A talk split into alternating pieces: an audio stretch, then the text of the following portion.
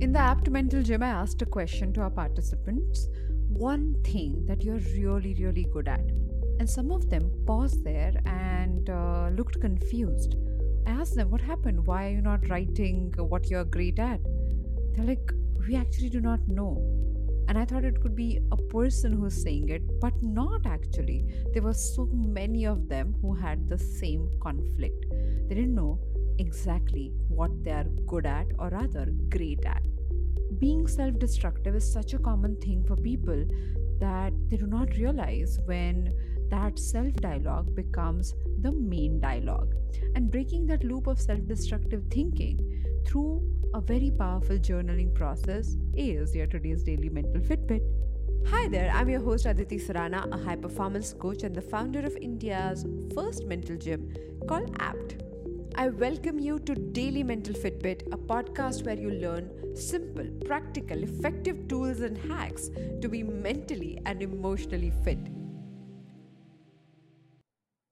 Today I found a non-judgmental friend on paper while doing journaling, is what one of our Instagram followers said while doing live journaling session. Every Tuesday at 9:15 p.m. IST, we do these live sessions where people can experience a mental workout. And more regularly we do these mental workouts, we become really active and more available to find solutions in our lives. What are we doing? We are breaking the loops of our limitations, of our self-destructive thinking underneath. Most people don't even know when they become self-destructive. I'm such a stupid person. Or, yeah, I'm so lazy, I would never do this. Yeah, only if it was that simple for me. All these things are not just passing remarks, but actually the insights into the way you look at yourself and how you gauge your capacity and who you think you are. And when you keep repeating these thoughts to yourself over and over again, then in an actual situation, you do not try to find a solution. You sit with what I call your victim or sob story.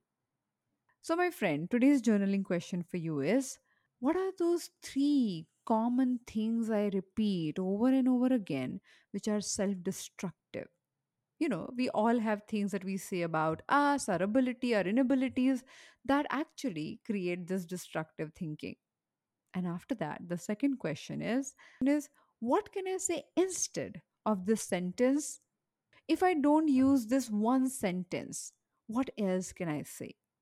Let me repeat it. If I don't use this stupid, idiot, whatever self-destructive thing that you have, if you don't use that word or sentence, what else can you say instead of that? This style of journaling might look slightly different for many people. This is called solution-oriented journaling. So you take a problem and ask yourself, what can I do to replace it? And not dwelling into why you didn't do it, why you couldn't do it, who is responsible, none of that. Ask yourself, what would you change the next time you're confronted with the same problem? I hope this helps. Do this journaling today at least for 10 minutes and tell me how you feel about it. More such conversations on Daily Mental Fitbit to claim your mental fitness right away. Thank you so much for joining me today on Daily Mental Fitbit. If you think you want to take your journey with your mental fitness to the next level, then check out India's first mental gym called APT. The website is aptmentalgym.com. I'll see you tomorrow with one more episode.